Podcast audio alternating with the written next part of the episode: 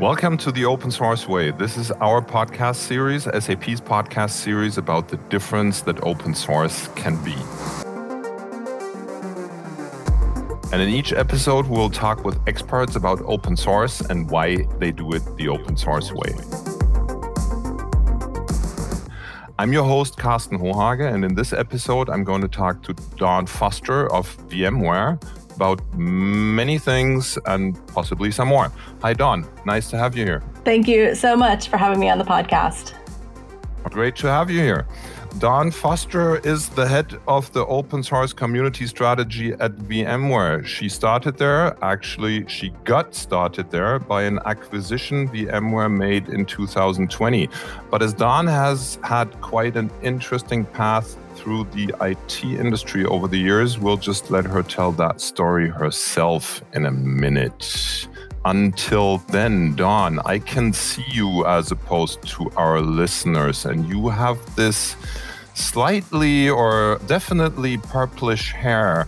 Would you happen to know my SAP colleague Josh, who's also like in the same range of community and things, who's wearing a blue beard? I don't think I know Josh, but I will definitely look for him at upcoming conferences. I think you should somewhere be in a video conference together, which would be greatly colorful in that case. Now, you can't know them all, but as I said, you do have quite a history in the industry.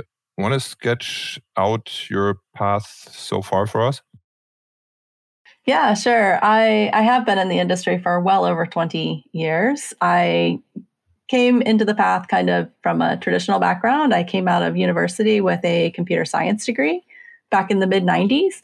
And I managed to luck into a Unix system administration job right out of college at a manufacturing company in the US Midwest, where I used a lot of open source tools, primarily because manufacturing companies don't like to pay for IT. So that was really my only choice. Um, and I, I learned more about open source over the years, but I also got an MBA a few years later, um, just before I joined Intel in 2000. And since previously I'd used open source and Linux is a little like Unix, they asked me to start looking at open source and Linux developer tools that were likely to be strategic for Intel over the next few years as we enabled various different types of processors. I later left Intel in about 2006 and worked at a few startups in various director of community and developer relations roles, focused again on open source software. And I did a bit of consulting around building communities for a few years after that. In 2000, I actually went back to Intel, where I led the community team within the Open Source Technology Center, where I spent a few years working mostly on open source mobile operating systems like MeeGo and Tizen, if anyone remembers those. After I left Intel in 2012, I spent a couple of years as director of community for Puppet, which took me back to my system administration roots, which was a lot of fun. And then in 2015, for my midlife crisis, I decided to quit my job at Puppet, sell my house, sell my car in Portland, and I moved to London to get a PhD. And I spent the next three and a half years researching how people collaborate within the Linux kernel, uh, which did end indeed in a PhD at the end of that. And then I decided to stay in the UK. I really like it here. And I got a job at Pivotal, driving our upstream Kubernetes con- contributor strategy. And when we were acquired by VMware, they already have people working on their Kubernetes strategy. Um, some of the people like, you know, Craig McLuckie and Joe Beda, who actually started Kubernetes. So I knew I wasn't going to get to do that, um, but I ended up in a really nice role in the open source program office, running the community strategy team. Wow, that's quite an all IT industry CV, I should say. Um, let me pick out two points out of that. Uh, the one is uh, you like it in the UK. Uh, actually, this summer we plan to check out how the post-Brexit UK is doing. Uh, so we're planning to go to Southern England on vacation. Uh, haven't been there in a while, so now I found it interesting that you so pointedly say I like it in the UK. Great, uh, makes me hopeful.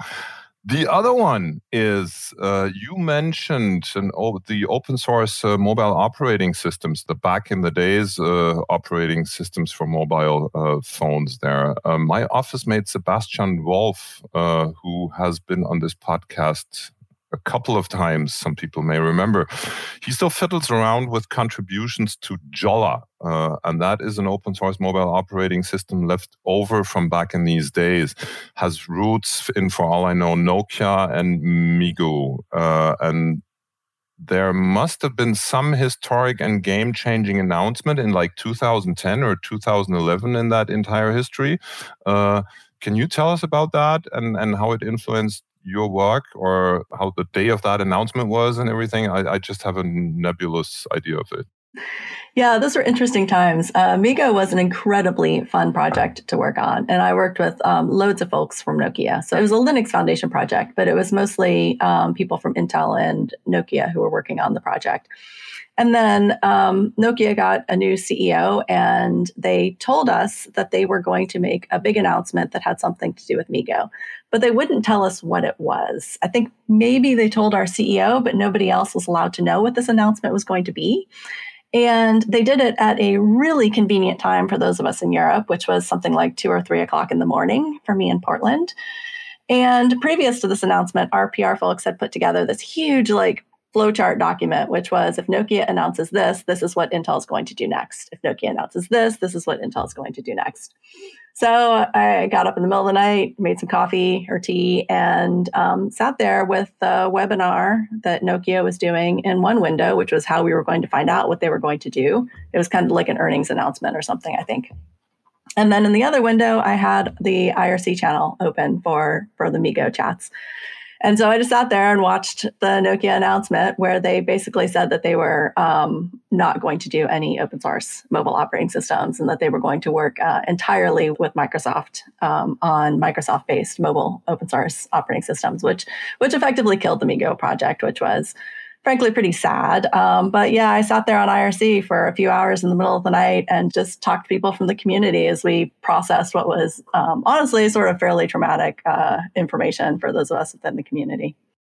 But that was at the same time then the beginning of the, the, the fully independent open source mobile systems like Jolla, for instance, or yeah, so those weren't things that Intel worked on, but what happened was a bunch of people who were um, pretty enthusiastic about Maemo, which was the predecessor to to MeeGo, um, that was a Nokia project. And so there are people that had been in this Maemo community and then the MeeGo community, and then they effectively took a lot of this open source technology and and ran with it, which is uh, eventually what became Jolla.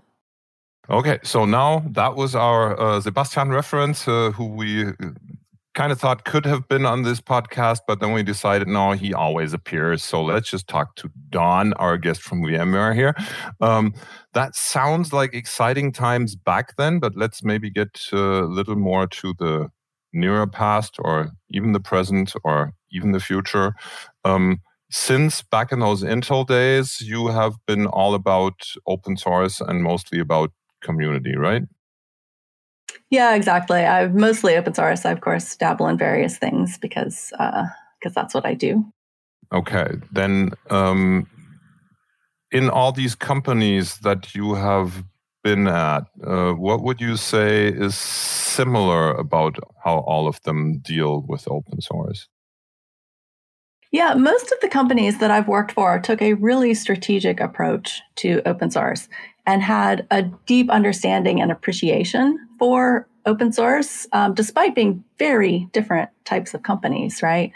At, at VMware, we really see open source as a key driver of our innovation strategy. And by investing in and then contributing to open source projects, we get better productivity, we get faster time to market, and we end up at the end with products that are innovative, interoperable, scalable, and mature.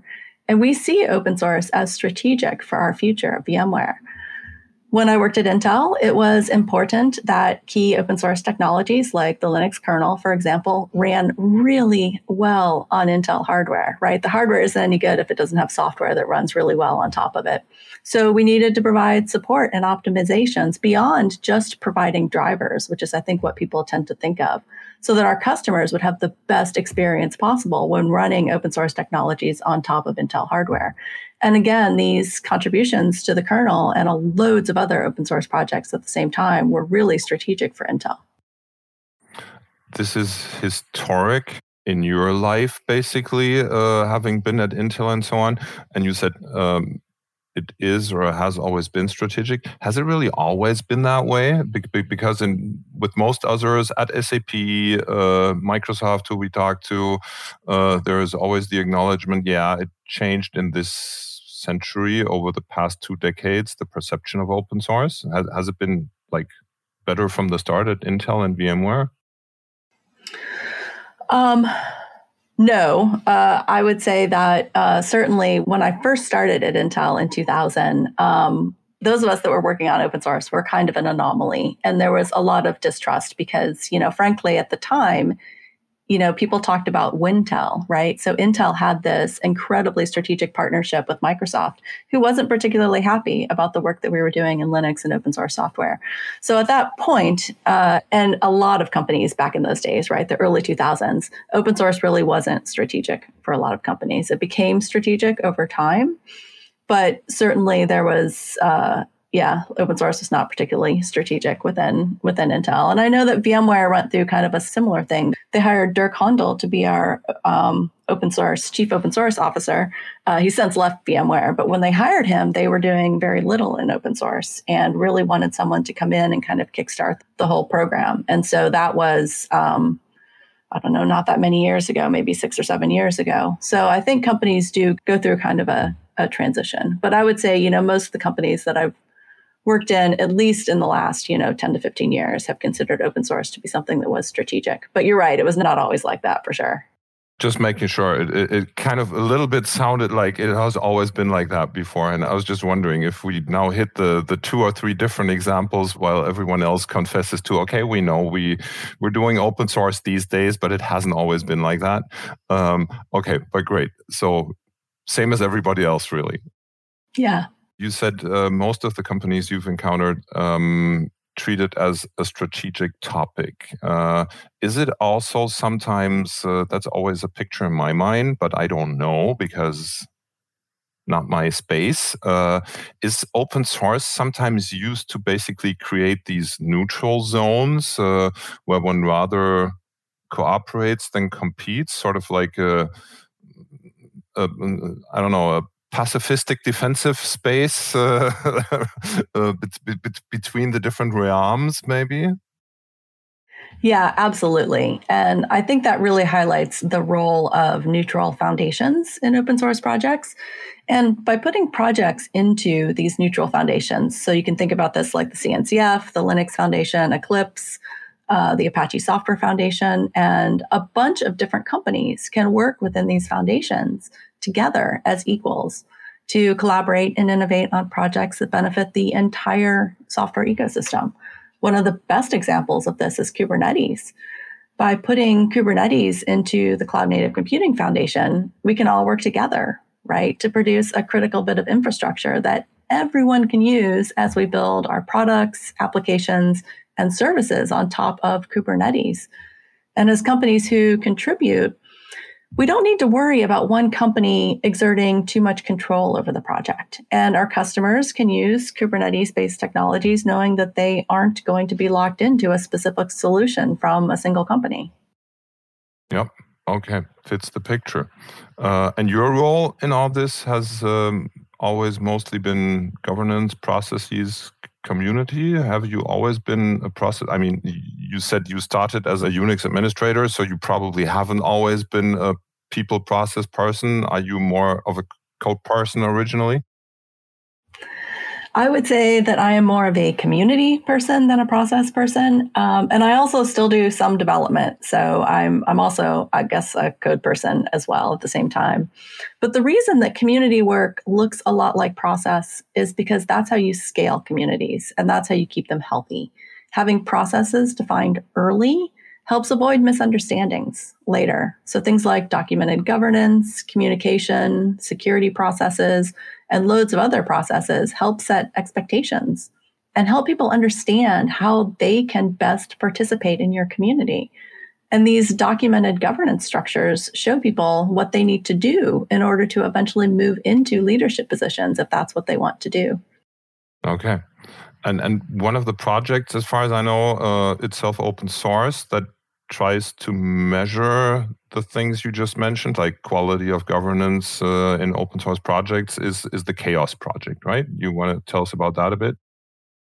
Yeah, absolutely. So I mentioned that processes help you have a healthy community, but you need to have metrics if you want to measure project health and help your open source projects improve over time. So this is where I become a code person. So I spend a uh, quite a bit of time actually writing Python scripts that use the GitHub API and tools like Augur from the CHAOSS project to learn more about how our open source projects at VMware, um, how healthy they are, and to help our maintainers improve the health of their projects as well. Okay, uh, now I'm just noticing there's one part here that I don't quite get. You said you spend time writing Python scripts, and the CHAOSS project is that does it consist of these Python scripts, or is are the Python scripts rather content of a larger framework that CHAOSS is representing? Yeah, so I, I, can explain this. So the way this works is that um, so I'm using a tool called Augur right now, which is a CHAOSS project health tool. Um, and just to be honest, the the Augur tool, their their user interface is um, uh, slightly immature. But I also one of the things that I found is that with metrics dashboards, especially big metrics dashboards that have all sorts of things on them, people get confused and they don't know what to focus on. So you sit them down in front of this big dashboard and, and tell them to measure their project health, and they get overwhelmed and go away and never look at it again. So what I wanted to do at VMware was I'm I'm using Augur, which pulls all of this data out of the GitHub API, and it um, stores it all into a really nicely formatted Postgres database. So my Python scripts query the Postgres database for you know a few things that I really care about, and I generate four charts that I give to people, and it's like this is you know a snapshot of the very basics of your project health. So those are four charts that any maintainer across VMware can truly understand without any experience really in community and understanding metrics. And it's an easy way for them to get a snapshot. And then what I recommend for projects, some of our bigger projects that we care a lot about, is that they have their own metrics dashboards and a community manager who can, you know, monitor those and, and look at those over time. I think that's important. But yeah, a lot of what I do is I write scripts that query the Augur um, database. Um, but I also do a lot with the GitHub API because we there are things unrelated to project health that I don't necessarily want to put in Augur. One of them, and this is something that those of us that work in in open source program offices see a lot of, is that it is super easy to create new orgs on on GitHub. And so what happens is we uh, frequently find organizations that VMware employees have created within their VMware jobs um, on GitHub that are what I will just affectionately call rogue organizations that we need to figure out who owns them, what they do. Um, and so I also have some other scripts um, that hit the GitHub API that I just write natively against the GitHub API that don't use any of the CHAOSS tools that do things like figure out who might be responsible for this org and what the repos are like, when were things last updated. And gets just some basic data about this. And I've got this in a project on GitHub on a side note there i find rogue one of the very interesting words of the english language because it has so many connotations uh, depending on where and how you use it. Anyway uh, CHAOSS uh, I, i've encountered some other projects that measure things like liveliness trustworthiness uh, health of a community project uh, or at least so they claim. Um, how does CHAOSS relate to all of them yeah, so CHAOSS, the CHAOSS project has uh, quite a few different elements. So I think quite a few people think of CHAOSS in terms of um, the tools, which are primarily um, Grimoire Lab and Augur. And people use those on a day to day basis to measure project health. But a lot of people don't realize that a lot of the sort of daily work within the CHAOSS project focuses on metrics definitions to provide a common way to define metrics that can be implemented in a variety of different tools. So we define metrics for diversity, equity, and inclusion, how projects evolve over time, measuring different types of risk, and uh, measuring the value of a project. And there are certainly other metrics approaches outside of CHAOSS that people can use. So, for example, I do a lot of work with the CNCF, and all of those projects have DevStats dashboards. And as part of my work within the CNCF uh, contributor strategy technical advisory group, I, I, wrote a guide to help CNCF projects use, DevStats to measure project health. Um, and, and part of that was um, again because of this issue that people do get overwhelmed with these metrics. So this project health guide has you know just a handful of things that i think people should look at to start and where to find those in devstats because again it can be super overwhelming because devstats has hundreds of, of things that you could measure. And it's hard for people to kind of figure out where to start then one other thing there, um, some projects are truly open source. Uh, some have uh, these kind of like uh, veto right uh, proprietary software vendors as an essential part in them. But CHAOSS is not like a VMware project, right? That or what's your particular involvement with it? Yeah, exactly. So uh, CHAOSS is open source project. It's under the Linux Foundation, so it's a Linux Foundation project. I'm on the governing board and I'm a maintainer for CHAOSS. And I just sort of have a passion for data and metrics. So CHAOSS is something I've been involved in since before I started at Pivotal or VMware. So for more than 10 years, I've actually been using the tools that later evolved to become Grimoire Lab, which is one of the CHAOSS tools. But we also, like I mentioned earlier, we use some of this work within VMware, and particularly Augur, to measure uh, project health metrics. So my role in CHAOSS is also then related back to my work at VMware. But you know, and I'll continue to contribute to CHAOSS regardless of, of where I work in the future. So, from the perspective of VMware, it's not like you're only doing this on the side, uh, like in your spare time, uh, but you ha- do have an assignment to like be the liaison to the CHAOSS project. Um, yeah, so this they they consider my participation in CHAOSS as part of my role since uh, my team's responsible for project health metrics. So it's it's part of my day job, which is nice. Just making sure here because Sebastian, who we've mentioned, uh, on the one hand, he's with our open source program office, and of course, as that joining in many open source activities as part of his job, but then on the other hand, his Jolla activities, I think, are not defined as in SAP's interest really so CHAOSS is, is of interest for all of us, but not specifically VMware driven. Um, where could someone go to learn more about, uh, in the first place, maybe the, the open source activities uh, with any VMware participation? Yeah, absolutely. So a lot of people don't realize that Spring, RabbitMQ, Salt, and Greenplum are VMware open source projects, among many, many others. And we're also one of the largest contributors to projects like Kubernetes and a lot of other CNCF projects. And we regularly contribute open source projects to foundations when they start to get traction. And we think that moving them to a foundation would help make the project stronger. So, for example, we recently put um, Herald into the Linux Foundation, the LF Public Health Foundation. And so Herald is a contact tracing um, technology for things like pandemics. And we've contributed several projects to the CNCF over the years, uh, Apache Software Foundation. We've, we've contributed lots of projects to lots of different foundations over the years. And the VMware open source blog and the VMW open source Twitter account are great places to learn more about our open source efforts at VMware. And I'm sure we're going to put these links in the metadata or the additional information under this uh, podcast post there. Perfect.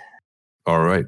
Finally, the famous last question. If our listeners are supposed to remember three main points, key takeaways from this episode, what would they be?